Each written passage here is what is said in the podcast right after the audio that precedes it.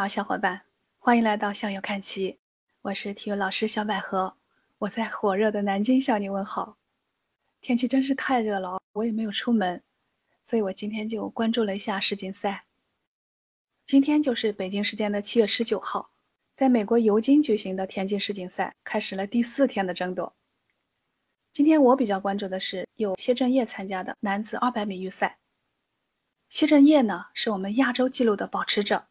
也是我们苏神的队友，亲密的战友。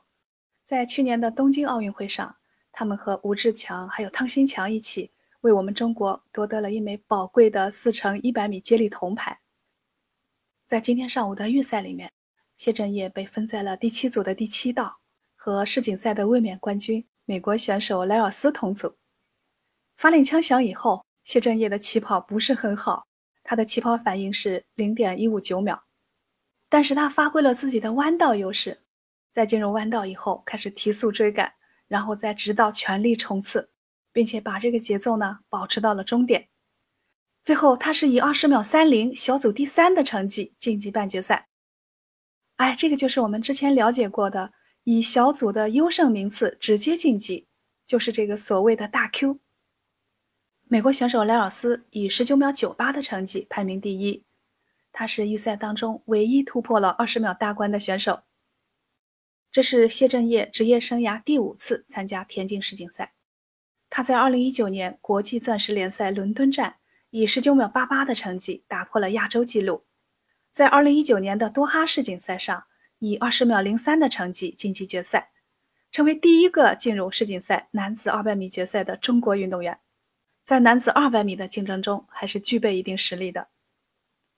根据官网的消息，半决赛谢震业被分在了第三组，同组的对手实力都很强，有加拿大选手阿隆布朗，他在本赛季的最好成绩是二十秒零三，还有牙买加选手德威尔，他本赛季的最好成绩是十九秒八零，还有十八岁的美国天才选手奈顿，他是本次的夺冠热门选手，他的赛季最好成绩是十九秒四九，谢震业呢？在今年的六月十三号，在美国举行的田径比赛当中，以二十秒一三的成绩夺得冠军，这也是他本赛季的最好成绩。